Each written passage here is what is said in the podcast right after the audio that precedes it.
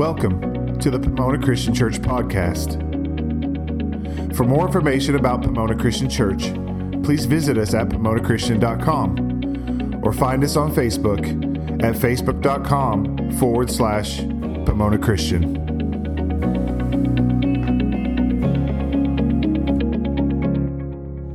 So I will say before we get in that the message today is a little bit different because I had so many people ask me last week if we were going to have a presentation or talk about the Albania uh, mission trip that we just came back from last week. And, you know, we really don't have a good place to put that. So I thought, well, I was asked so much, I'm going to kind of incorporate that into this morning's message as we talk about uh, one of the things Jesus said that maybe we wished he hadn't said.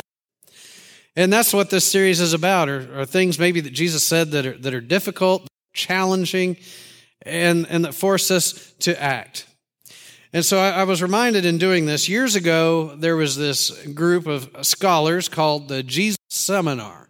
And what they did was they got together, and because of their education, they were going to find out and basically do a survey of scholars on the things that Jesus really said. And so they kind of color coded things on things they really didn't think he said, things they're pretty sure he didn't say, maybe likely said, and then there were the things they were sure Jesus said.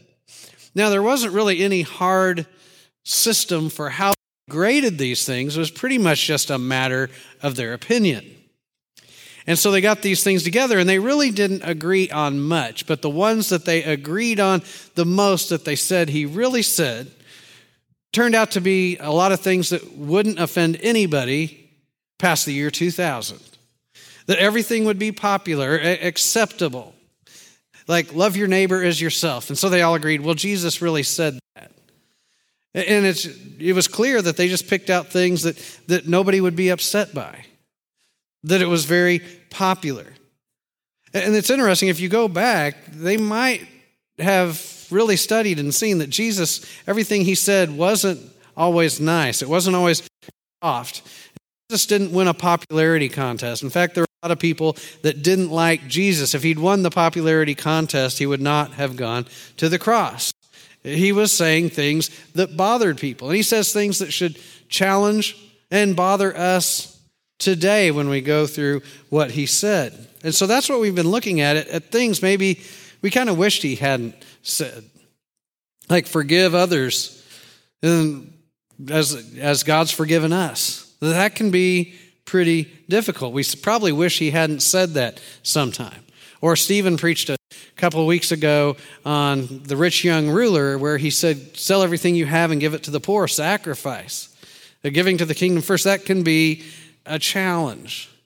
And so when we look at today's, it sound so bad, and you might wonder why this one, but I think as we dig into it, there are probably some things in this we wish he hadn't said. And it's in Matthew 28, verses 19 and 20, and it says, Jesus said, Therefore, go and make disciples of all nations, baptizing them in the name of the Father, and of the Son, and of the Holy Spirit, and teaching them to obey everything I have commanded you. And surely I am with you always to the very end of the age. So at first, I thought people are probably going to think, well, that's, that's a scripture I like. It, it tells us what we're supposed to do. But I also think it's a challenge when we really look at that that's something we're supposed to be doing as a church coming together as we come together as jesus body yes we do it but also individually that that is our job as a believer and i think we'd like it if it was like hey be saved you know now that you've said this prayer that's all you've got to do is you know, there's nothing else you have to do. Just try to live your best for Jesus or live a good life. Hang a few live, love, laugh signs in the right places, you know, sprinkle them appropriately throughout the house. Don't be mean to anybody. And that's all you've really got to do. And then you go to heaven when you die. But no, the job of a believer is to help others come to know Jesus. And it's to help other believers grow in their faith just as they help us. That that's why we're here.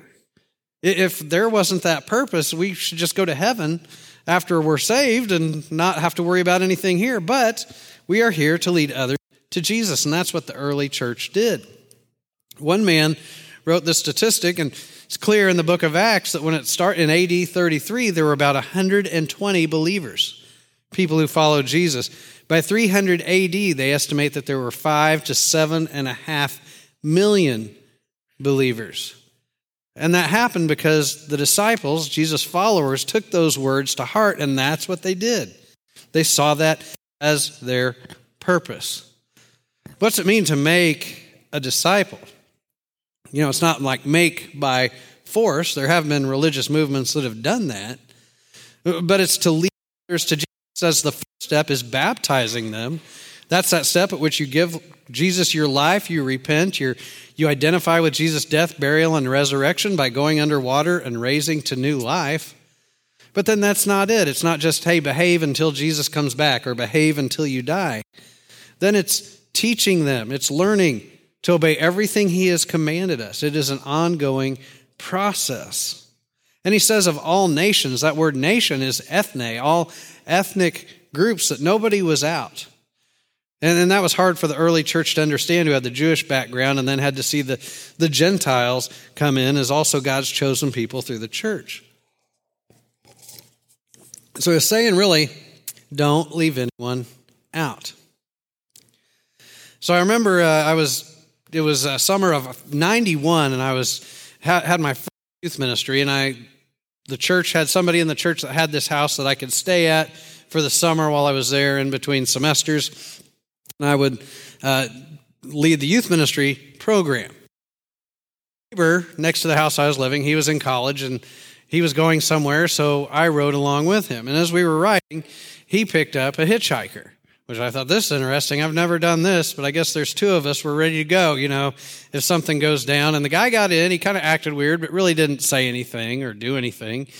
Um, and really didn't talk or even say thanks for giving me the ride. And then we got him to where he wanted, and he kind of hopped out and then gave the guy a, a tract which explained the gospel and then hopped out and really didn't say much. And I thought that was pretty interesting. I thought that's probably not the most effective method. As we drove off, uh, my, the guy I was riding with, he was like, you know, he wasn't really upset, but he says, you know, I don't force my views on anyone. My faith is a is a personal issue. It's it's private, and I've heard people describe their faith uh, as private, but nowhere in Scripture does it say that. That if Jesus Christ is the only way to be saved, as we talked about a few weeks ago, then that's something we have to share. We couldn't keep it to ourselves. It's not something that's just private, and we have to help others in some way come to know Jesus, to help nudge them or help them understand what God has done for them through Jesus Christ. Now, we often, I think sometimes it would be nice if it was just about us and just about being saved. And I don't have to go to church, really. I just have a relationship with God and we can go off by ourselves. But it's impossible to carry out what God has called us to do by ourselves. We can only carry out God's mission by connecting with other believers, which is the church. And that's the primary purpose of the church is to introduce people to Jesus. And so if you're a follower of Jesus, that's got to be your main mission. I think what we don't like, it sounds scary. And I'll be the first to tell you, I don't walk up to people at Walmart in line and say, you know, if you were to die tonight, do you know where you would spend eternity? You know, they'll probably move out to another line or something if I do that. But that's what we think of when we think of sharing our faith is some presentation. We have to know all the scriptures and be ready for every answer and it has to happen then and there in this moment and that's intimidating uh, for anybody no matter what you're doing. So that's what I want us to do is bust that myth that there's only one way of sharing your faith and that's having all the answers and being able to talk when you get nervous and all that. And so there are couple ways, and, and we see this from Scripture, we see it through church history. The first is the Roman way. And, and that's what we saw in the book of Acts, where you have the apostles, the message of the gospel, the message of Jesus was new. And so everywhere they would go and share that, Nobody had heard this before, and it was often common in that culture for people to get up in areas and start talking out loud. You know, you can have the best information in the world, you can have something very accurate, well organized, and you start doing that at Walmart in the middle of, you know, some sale on Black Friday, people are going to think you're crazy. You know, no matter how sane you are, because that's just not part of our culture, but it was there, and they could get up and they could share the gospel, people could hear it, and they could respond. so, kind of what they would do is they would, people would hear the gospel, they would believe, and they would experience life change and belong to the church. And so Romans 10 says this How then can they call on the one they have not believed in? And how can they believe in the one of whom they have not heard? And how can they hear without someone preaching to them? So it's clear to believe the gospel, you do have to hear it, it has to be explained at some point. But that isn't always the first step.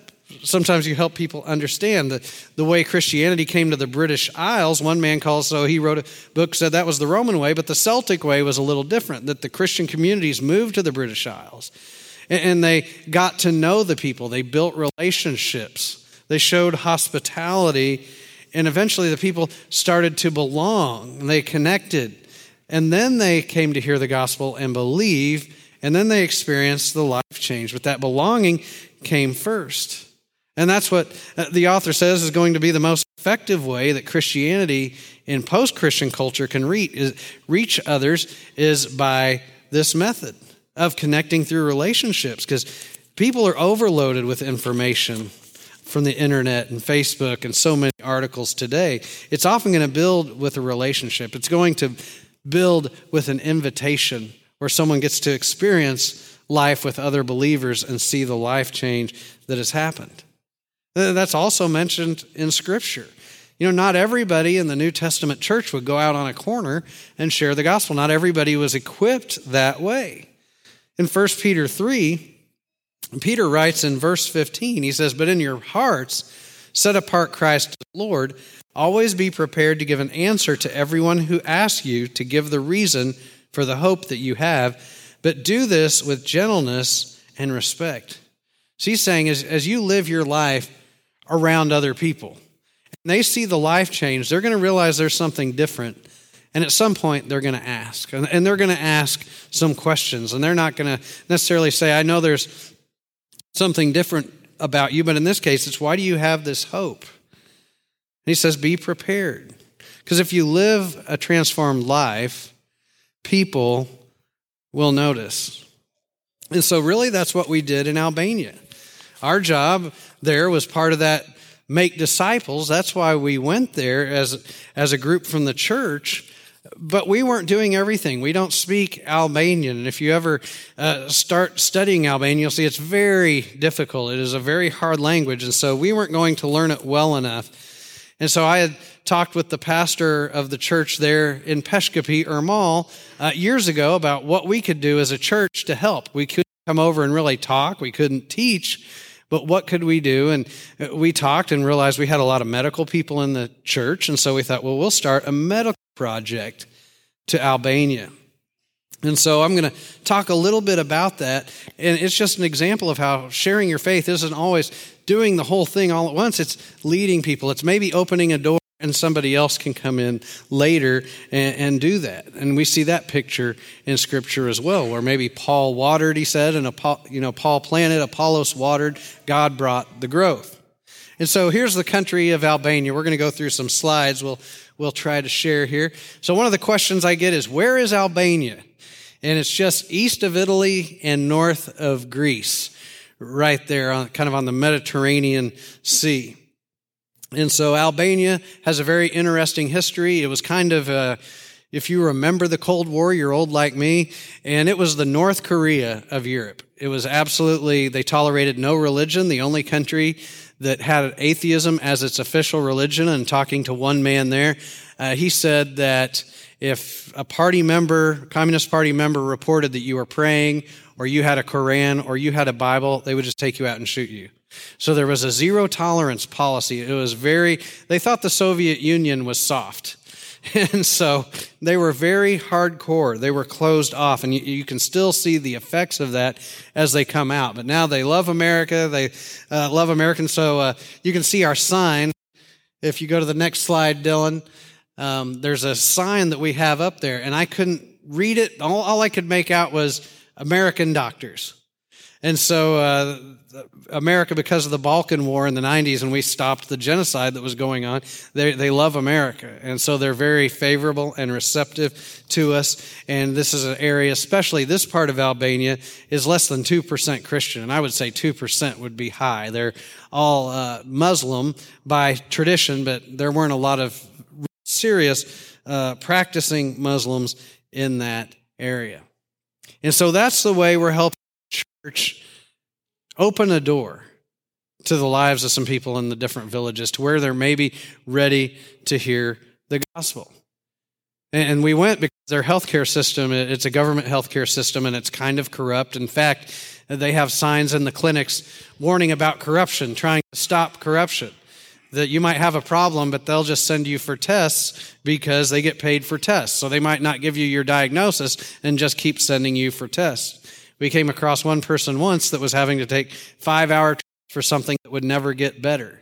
Five hours each way. And then these poor people in a village that would have to take these trips with their five year old daughter uh, who had a birth defect that would never get better, but they wouldn't tell her.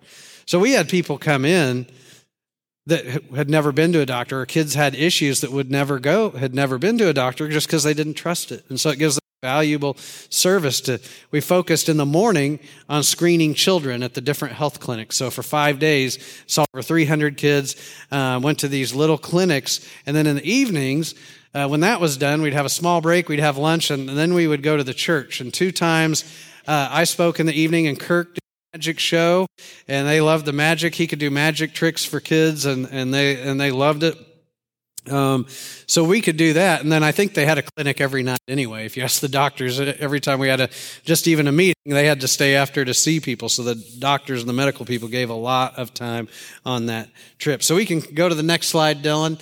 Uh, here's one of the clinics. Um, it doesn't look real nice, but it looks nicer than it was on the inside. You know, it was really just one room there and one on the side that was clean, and the others had kind of been trashed. And so um, it was a pretty tough situation there uh, for them. And then you can go to the next slide. So again, we would screen children, nurses would get the vitals, and then here's our team of nurses on the next slide. And then, uh, then we'll go to the next one. Then they would go and, and be screened uh, with a with a doctor. And then for those of us that weren't skilled, one of the things we learned is in the next slide. Uh, one of the girls brought these rubber bands, and you could we learned how to make these bracelets.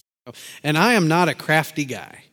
I'll tell you, it took me a while. I'm uncoordinated in that stuff, but even I learned to bracelets, and the kids loved them. So we'd make bracelets, get to visit with people, and do those things and build relationships. Then, if you go to the next slide, you can see like that one, that clinic there that day, everybody was in one room. Usually we'd try to get the, the doctors separated, but uh, that one was all in one room where they would where they would get treated. And then let's go to the next slide and there's Dr. Fink. And so, just, uh, yeah, we had three providers there. And then the next slide is at the church. And that was one of our blessings was to get to, to meet the church, the church family there in Peshkopi. So for a long time, this was the only church in this huge area, the only body of believers uh, that would meet. And so they, after the meetings, we'd have dinner together. And then they did this thing. Uh, I've got it on my Facebook page, they showed us this Albanian dance, and don't trust me, it's very wholesome. If you have a Baptist background and you don't believe in dancing, this is this is very clean dancing. but uh, so they would get us in a circle, and I think they just like seeing how bad of a dancers we are. You know, like you just go in this circle, you'd hold hands. They'd play uh, this traditional music, and everybody had these moves that they knew except us. You know, and it wasn't complicated, but then you try to do it, and it's impossible.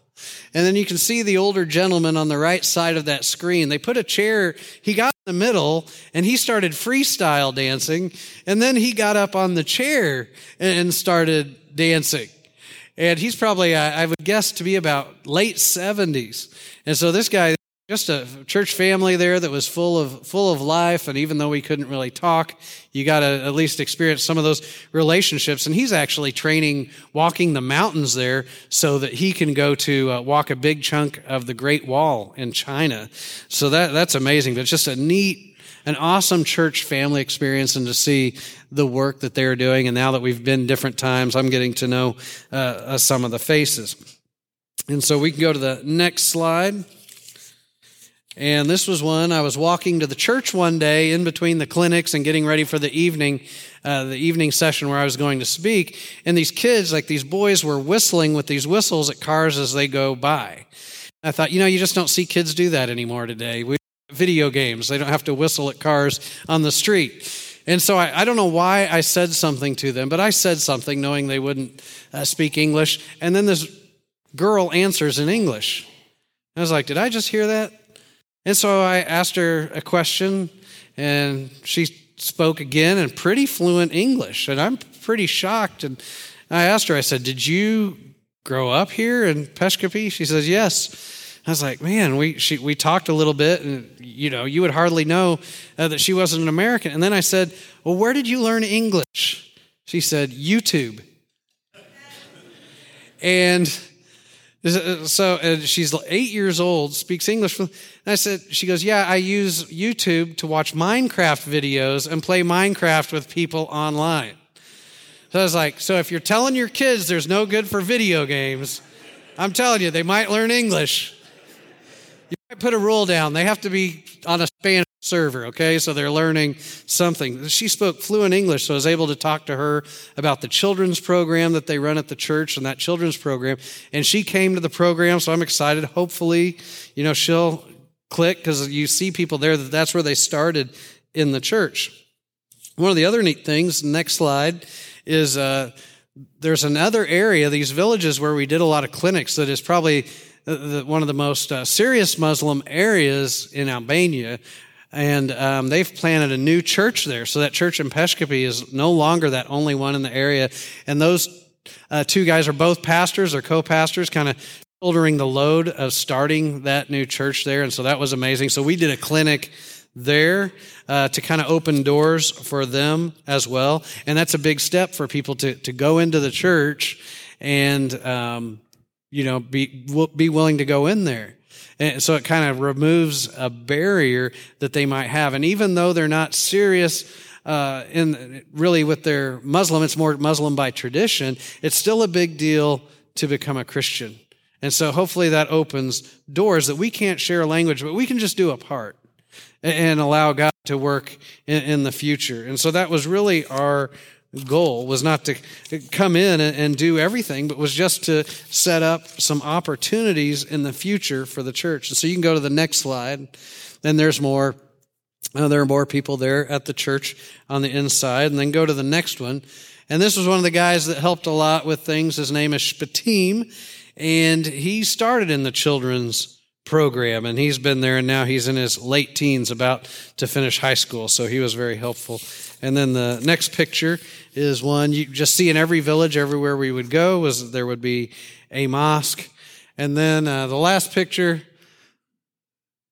that's our group on the way back to prove we survived. And i threw that in there in case i missed anybody's picture in the group. You're it. So we had an awesome awesome time. And really enjoyed working with the church and meeting believers in another country that you still have a relationship with, even though you don't speak their language, but you can tell uh, that the church is a family. And so I do appreciate uh, everybody, uh, your generosity in giving. The mission team was able to help us with a, a lot of the expenses on that. And so that's why we went, and just to, to open doors for the gospel in the future. So everything we do that can help people in some way, no matter how small it is, come to know Jesus or take a step closer to the gospel, that is evangelism. It's always not some whole presentation that we spill out to somebody we don't know. It's helping people that we have relationships with or that we know to understand who God is and do what we can. If we're intentional about that, you'll see opportunities. And so that's why inviting someone to church is a process of evangelism to worship with you. That it's a part. It's a step toward the gospel. And so that's what we really have to do is live an intentional life where we see those opportunities, where we're thinking about how we can impact others so they can come to know Jesus. In fact, that's what Jesus was saying in Matthew 5. He says, You are the light of the world. A city on a hill cannot be hidden. Neither do people light a lamp and put it under a bowl. Instead, they put it on its stand and it gives light to everyone in the house. In the same way, let your light shine before men, that they may see your good deeds and praise your Father in heaven. So he's saying if we live a transformed life, that it will be impossible to hide, that people will notice, that we let our light shine before men. It's not about focusing on one method or the perfect presentation. You know, that's something that can develop that will happen. Both are needed, but it's about being intentional in our relationships. I was reading the number one reason that somebody will leave Islam and become a believer in Jesus Christ is what they see in the lives of another believer. That the transformation that they see there, as opposed to what they have experienced and seen in Islam, and the difference that is there. That it's our living out the gospel that people will notice. And the transformed life makes a difference. So I can see what St. Francis of Assisi said when he said, Preach the gospel at all times, and if you have to, use words. You know, at some point, words are needed, uh, but there are things that have to happen first.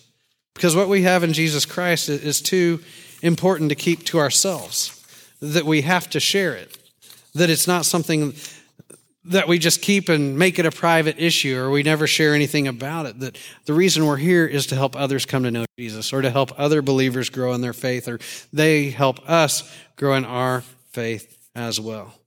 And, I find most do have the desire to see others come to know Christ, to make an impact with their life. But oftentimes uh, they're scared or have this perception that it's some presentation and I don't know all the answers. And what if they ask me something and I'll freeze up? It's intentional and helping people take steps. And you know, when we leave here, we all go different ways. We all have different uh, circles of our family and people we work with. And the thing is, we've got to look at those things is how do we impact people so that they can know Jesus, so that we can make disciples of all nations. And so we're going to take the Lord's Supper this morning, which that's a, a reminder for us of the price Jesus paid for us.